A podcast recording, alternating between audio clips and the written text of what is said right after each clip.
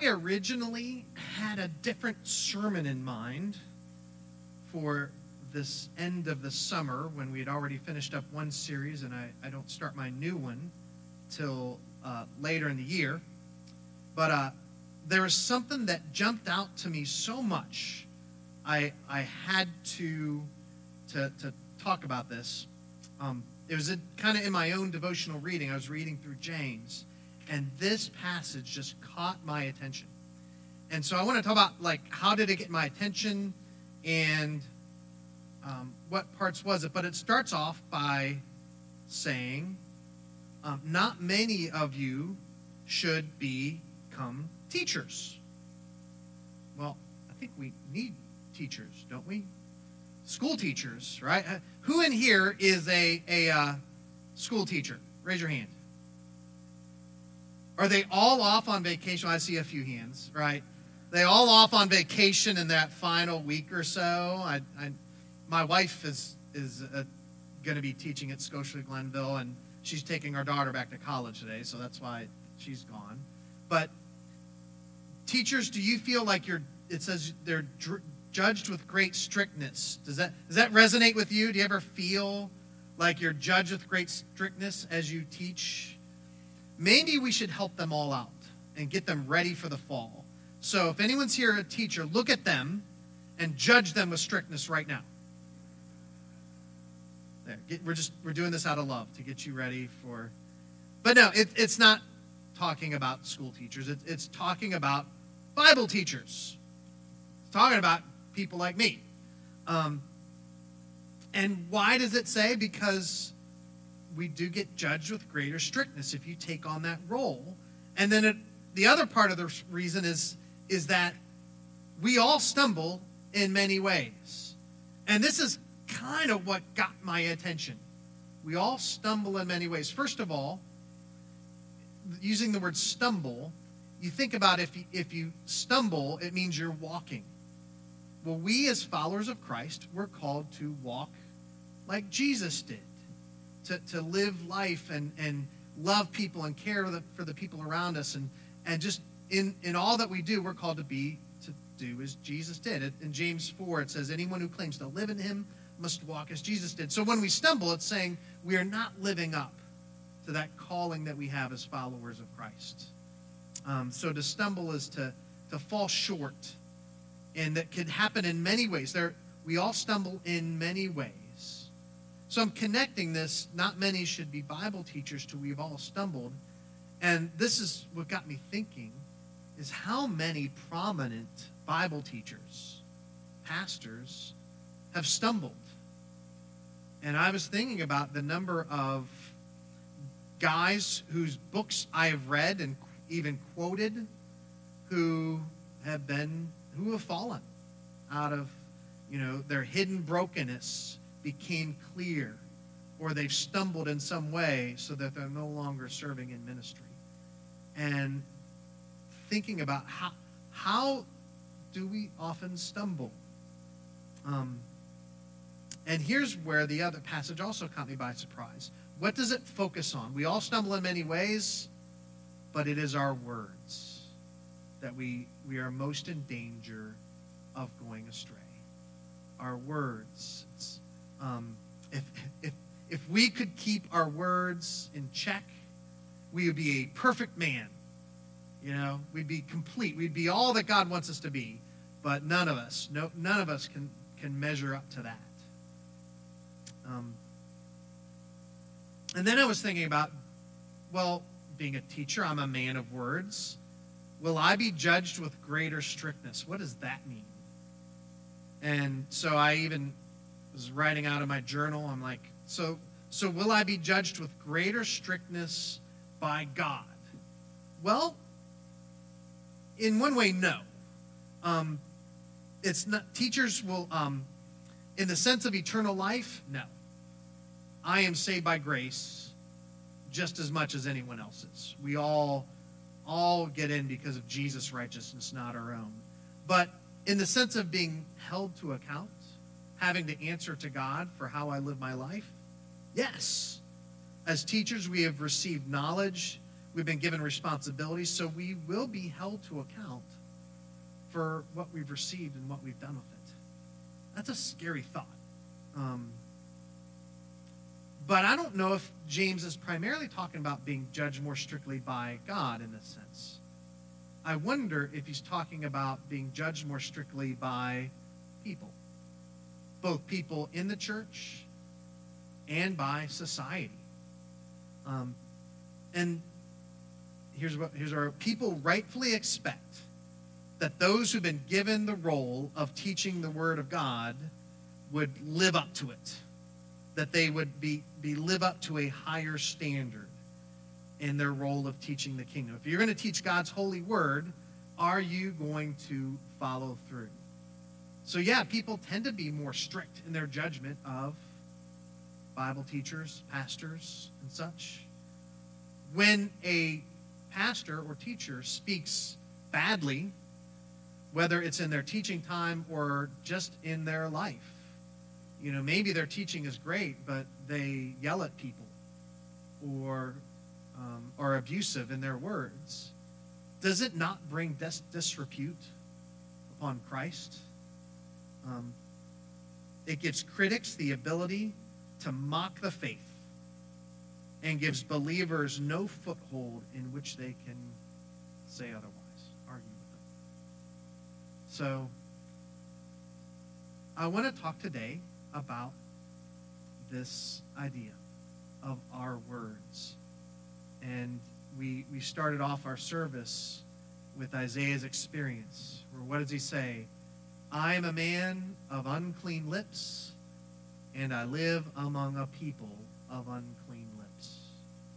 Right? We, in our, our society right now, we are broken in how we talk with one another. Now, I'm including maybe what we type to one another, our speech online and through the computers, but there, it, it's just horrible in the way our words do damage and fail to live up to our calling as Christians. And know that in all that I'm saying today, I too am a man of unclean lips. No, no man or woman can tame the tongue. We all fall short in this. But let's consider this. So Isaiah used his lips. That was his image for his words. In James, he uses the word tongue. Um, it's the Greek word glossa, and it refers both to our physical tongue, you know, with which we speak, and then also our our words. Um, it also means our language.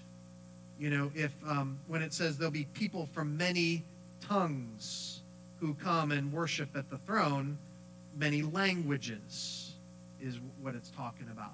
And then it has a, a third meaning we're not even going to get into today, is that of ecstatic speech. You may have heard the phrase speaking in tongues. That's another way. It's the same word glossa that's used for all of them. James compares our tongue to three things. All of the, these are small things that have a big effect, right? A bit in the mouth of a horse controls the whole horse. A small little rudder on the back of a ship sets the direction of the ship and a little spark can start a forest fire. And he's saying that's what your tongue is like. You may think it's, well, it's just this little part of your body, but it can have a huge impact in every part of our life. Um, he goes on to say, it can stain our whole body. So think about that. What you say affects how people see all of you right? You say, well, it's just my words. It's the rest of me is fine. No, what you say, they're gonna they're gonna measure you rightfully by your words. Our tongue can set the course of our life. Do you realize your tongue can get you fired pretty easily? Yeah. I mean, we're in a day and age where, for some people, they're looking back to their ancient history of what they wrote when they were a teenager and trying to get them fired for, for comments, maybe stupid comments they made long before. But the tongue can set the course of our life. And then this third one our tongue can be set on fire by hell. Now that ups the ante. It's not just our life, it's it's our it's eternity that's at stake. And I was thinking about that. What, what does he mean by that? Um, now, the word hell in this passage is not the word Hades, which means place of the dead in Greek. It's the word Gehenna, which is it's it's a it's kind of like a, a fire waste pit. Gehenna was this picture of you throw everything in it and you burn it all. And and so it's a it's a picture of the destiny of those who don't don't respond to God's grace. And so it's saying our can, is this saying our tongue can put us under the judgment of God? Can we say things that lead us further and further and further from God and ultimately be shut out from his presence? Or another aspect I was thinking of this being set, set on fire by Gehenna. Does that mean that God's enemy can use our tongue to, to, to do damage around us? So that our tongue becomes a, a, a, something used by, by God's enemy? James goes on to say, it is a restless evil full of deadly poison. Right? It, it's so dangerous what we use our words for. It is full of deadly poison. So, what I want to do is name the poisons. What are the things that can come out of our mouth in which we're doing wrong, we're doing damage, we're, we're um, affecting others in negative ways, that we're failing to live up to Christ? So, the first, I'll give you the first one because it's it's in our text. It talks about boasting, right? Talking about all the stuff you're going to do. Boasting is one one type of poison. So I want to hear from different parts of the congregation. So I'm going to I'm going to point to a section, and um, I want you to give me just a, a one word thing of way you could use the word wrong, and you got one. Gossip, good one. How about over here? Malice, in the back, this side. Rumors. Over here. Negative speech, criticism, right? Fault finding. How about over on this side? Anyone? Dishonesty. How about up in the balcony? Slander. Nice. Anyone else want to throw out any more? Envy. Lying. Swearing. Complaining you got most of them. The, I, so, so I'm going to switch gears, and I'm going to give you. I, I actually, I mean, I wrote these in my prayer journal. I was starting to. I just got into this thinking about all the different ways we do this, and then I I categorized them into three genres. So I want to look at three different genres of the poisons. Now, know that poison sometimes the dose matters, right? a little bit of something actually may be good for you. Um, I've heard of such poisons. Like you, you get a little bit, you take a lot of it, and that's when it's negative. So some of these, so think of it. Some of these we may have a little, but it's it's how much. So the first genre is that of boasting. So the Bible talks a lot. So what is boasting? It's saying you're going to do something or bragging, in a sense, talking about what you might do later. To um, get, you know, oh, I'm going to go do that. Um, swearing oaths are, are, related. The Bible actually talks a lot about swearing oaths. I swear by Grabthar's hammer that I will do this, you know? Um, and so that's it's a way of boasting. Bragging.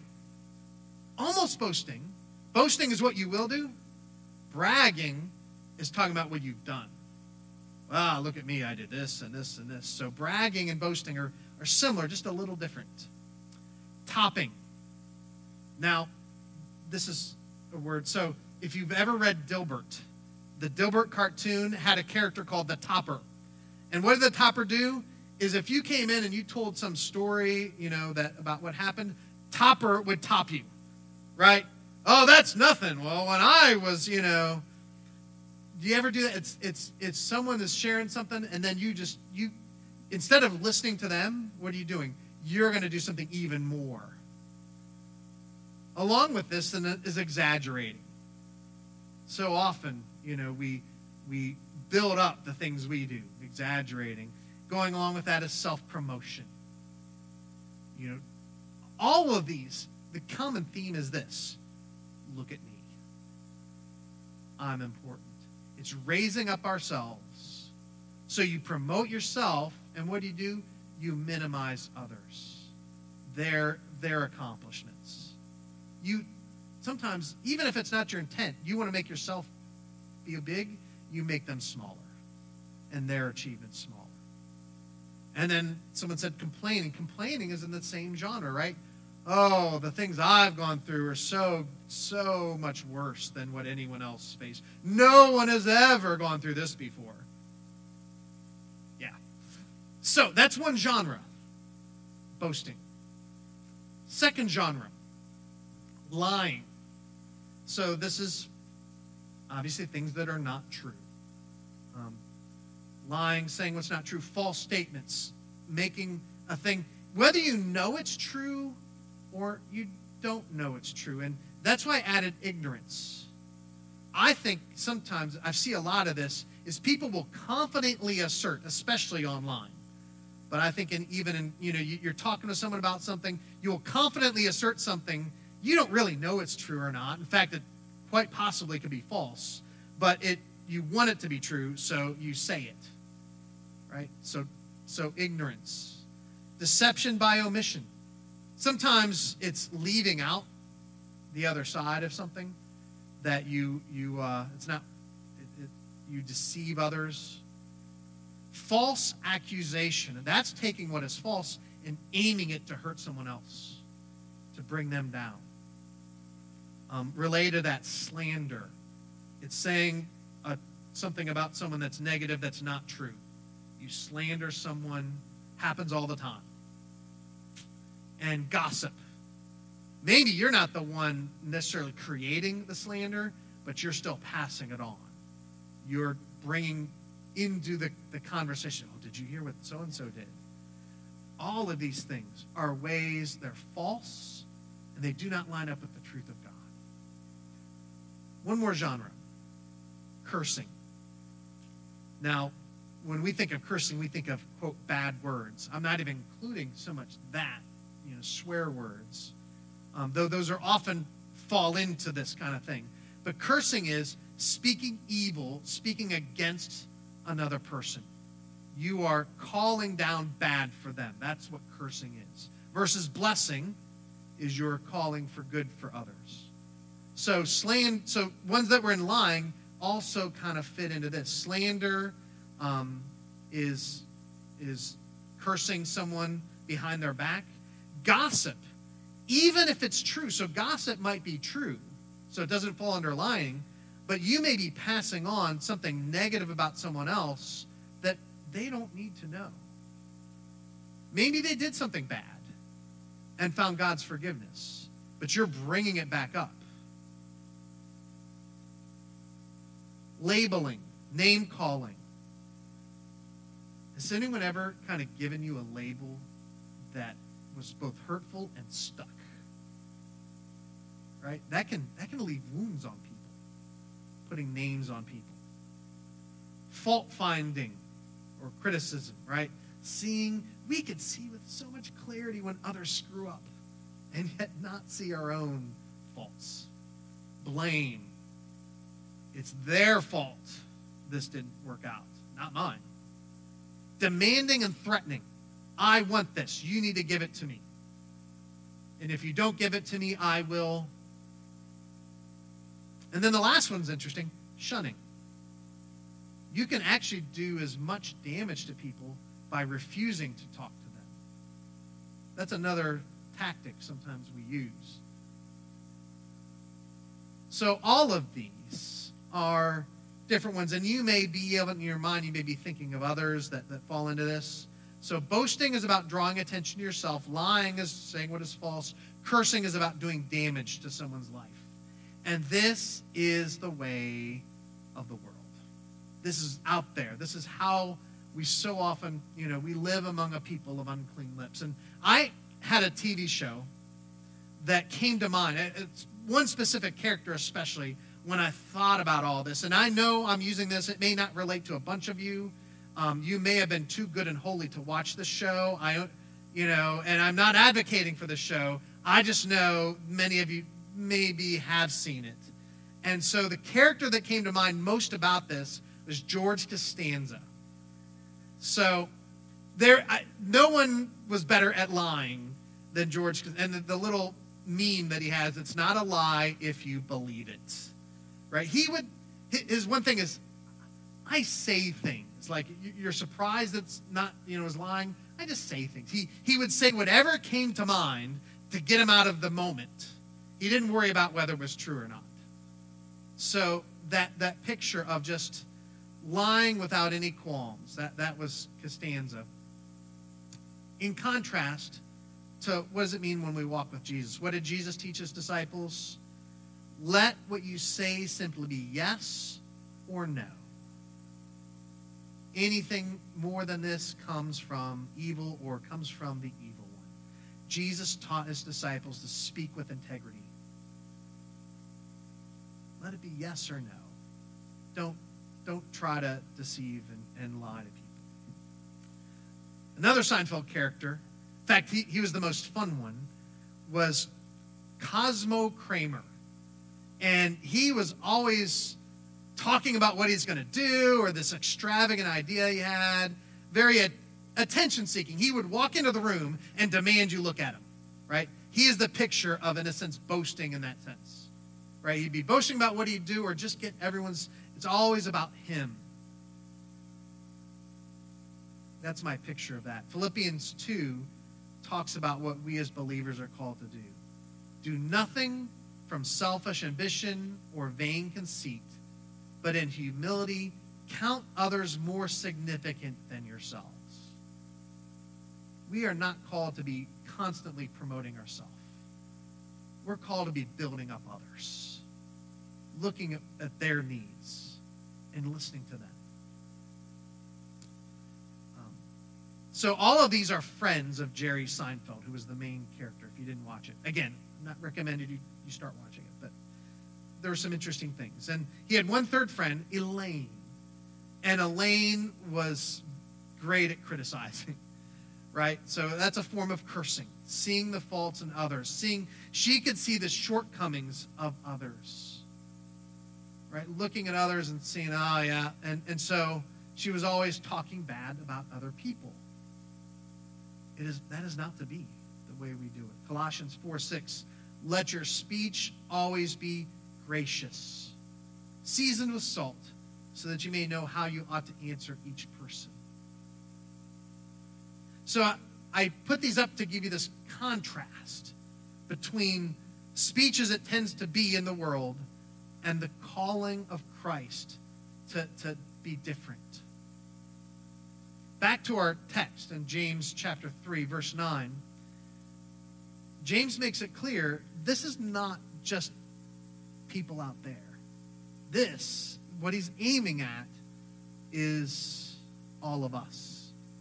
He talks about, you know, we bless God, we worship God with our tongues, and then we curse people who God made in his image, people whom Jesus came to save.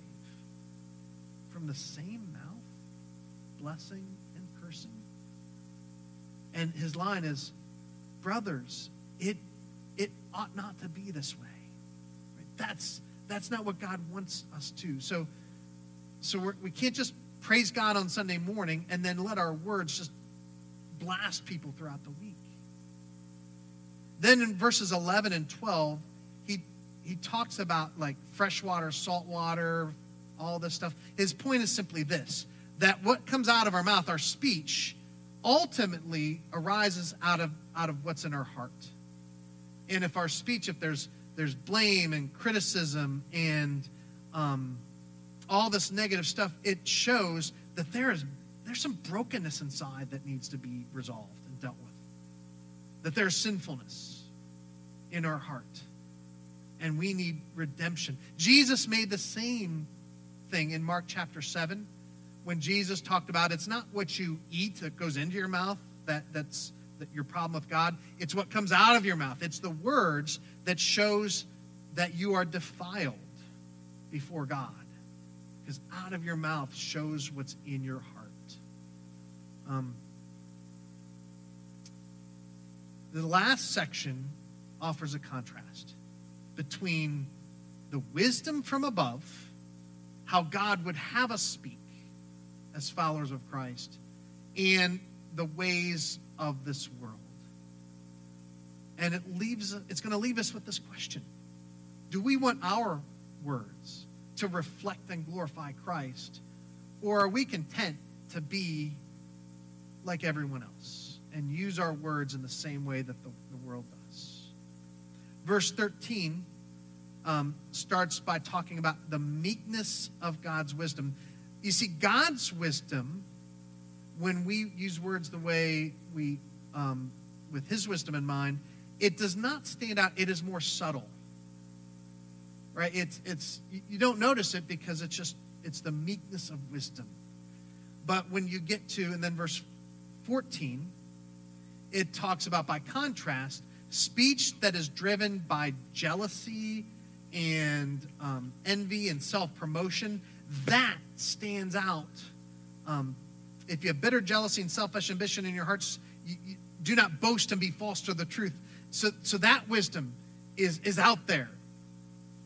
Um, and it's not the wisdom from above. Verse 15 says, This is not the wisdom that comes down from above, from God.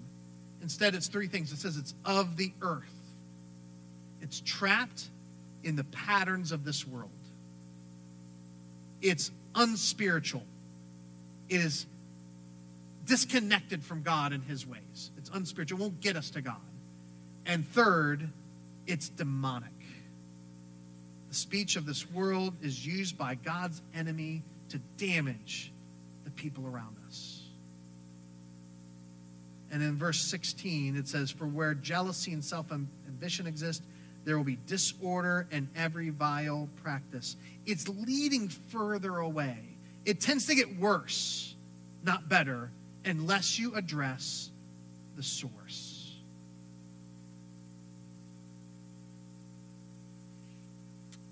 as I think about this, like what leads us to all these things, you got to acknowledge there's a fun side to ripping off of, on other people, right? There's something in us that enjoys criticizing. There's the, the drama of this kind of stuff can be interesting.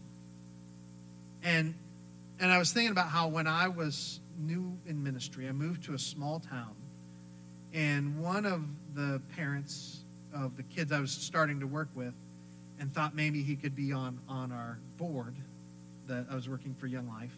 I, I went there to start a Young Life ministry. Um, he took me to a thing called The Living Word, which was a drama about Jesus. And a, a great thing. They did this outdoor drama, full set, loved it, ended up participating in it every so often. You, you go out and they, they always needed extras so I, I would go out there and they'd crucify me, you know, at the end of the play as one of the criminals, not Jesus. Um, but, anyways, but I remember him talking about this, and he was talking about the members on the board, and he just had negative thing after negative thing, like they were making all the wrong decisions and and doing this. And as as he was talking, it's like an idea occurred to me. If he would do this to them, he would do the same to me if he was on my board. Right? And so I didn't ask him. I kind of kept my distance. Um, do we want the wisdom from above to be what we're about? So, verses 17 and 18, let me read those again. But the wisdom from above is first pure, then peaceable, gentle, open to reason full of mercy and good fruits, impartial and sincere. And a harvest of righteousness is sown in peace by those who make peace. Would you want that to describe you and in your speech how you talk to people? Does it fit you now? Maybe maybe we can't assess ourselves. Maybe we should ask our spouse or best friend. Um, our words can reflect God's goodness. Our words can build others up rather than tearing them down. Our, our speech can bring honor to Christ, not just even when we're praising God, but just in how we relate to people. But it's not easy or automatic. In fact, it says, no man can tame the tongue, right? This is not something we could do on our own. Um, and on that, we all stumble. So as I, I say this, I got to think of the other side. We, we can easily um, have trouble forgiving people who, who, who do some of these. We need to be able to give grace when someone is struggles with their words and, and does stuff. We, you know, I, I'll hear people say, well, I'll never forgive them for what they said. We at least got to be ready to forgive in this.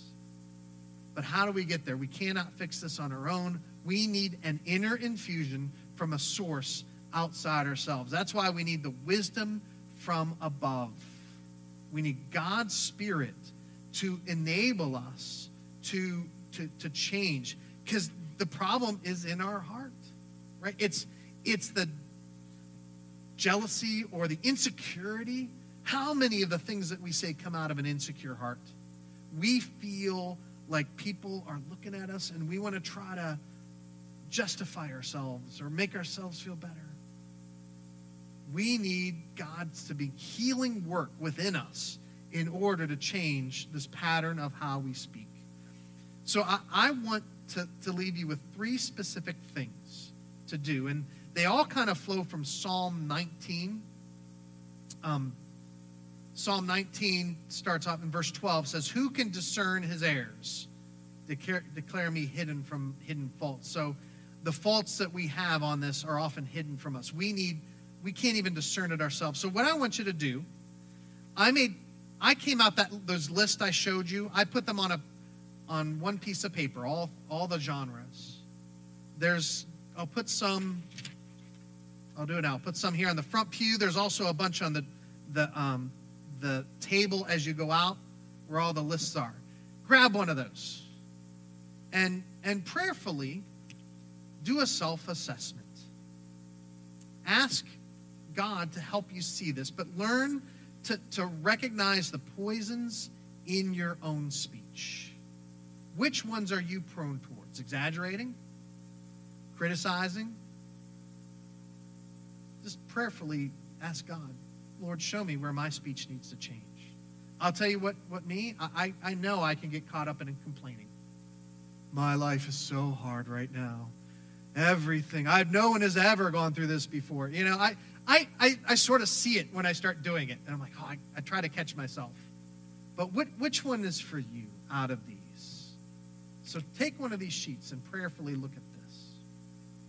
The second thing I want you to do is learn to recognize these in the speech of others and in, in the in the people you're interacting with. So verse 13 in Psalm 19 is Keep back your servant also from presumptuous sins. Let them not have dominion over me. We want to learn to speak differently than, than the way the world is, right? So we need to recognize what others are doing out of this. I think as we start to see we see it in everyday conversations. Not that we point it out, but um, especially when you see political speech and online. Like, ask, is this is this fitting? one of these words? Are they boasting? Are they leaving something out, deceiving by omission? You know, so learn to recognize the, the wrong patterns. And then the third thing I want you to do seek and ask God for the wisdom from above. Commit your speech to the Lord. Bring your speech before God and seek his help. We cannot fix this on our own we need one. And so Psalm 19 ends with, Let the words of my mouth and the meditation of my heart, notice how those are connected mouth and heart, be acceptable in your sight, O Lord, my rock and my redeemer. Notice what we call He's our rock. He's the thing we've turned to, we've trusted in. He's our redeemer. He's at work within us to shape us to be more like his son. He is both of those.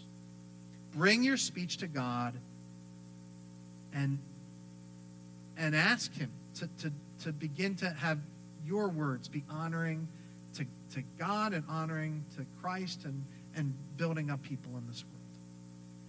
Um, as the, I want to ask the worship team to come up. I, I so much want to put this passage in your mind, especially this verse 14.